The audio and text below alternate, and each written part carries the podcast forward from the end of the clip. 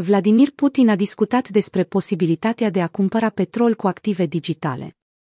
Vladimir Putin consideră că este încă prematur să se utilizeze activele digitale în reglementarea comerțului cu resurse energetice precum petrolul.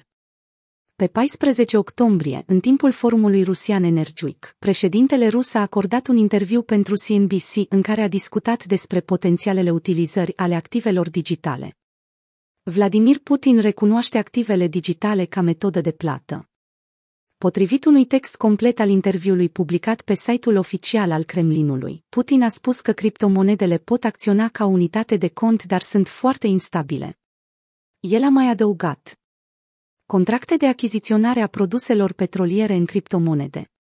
Este încă prea devreme pentru a vorbi despre asta funcționează pentru a transfera fonduri dintr-un loc în altul, dar în ceea ce privește comerțul, în special resursele energetice, cred că sunt încă premature.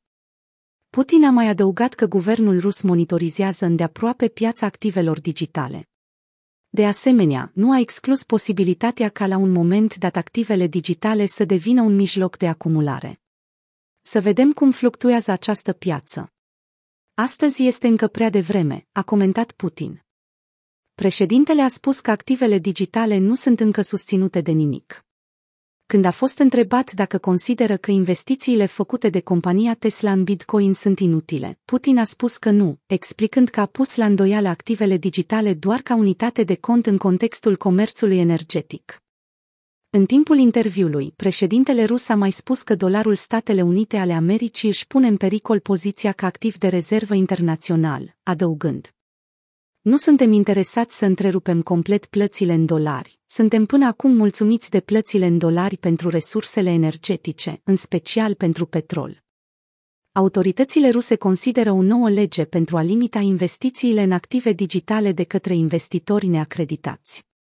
Anterior, Banca Centrală Rusă intenționa să încetinească tranzacțiile pentru a proteja investitorii de retail de achizițiile emoționale de criptomonede.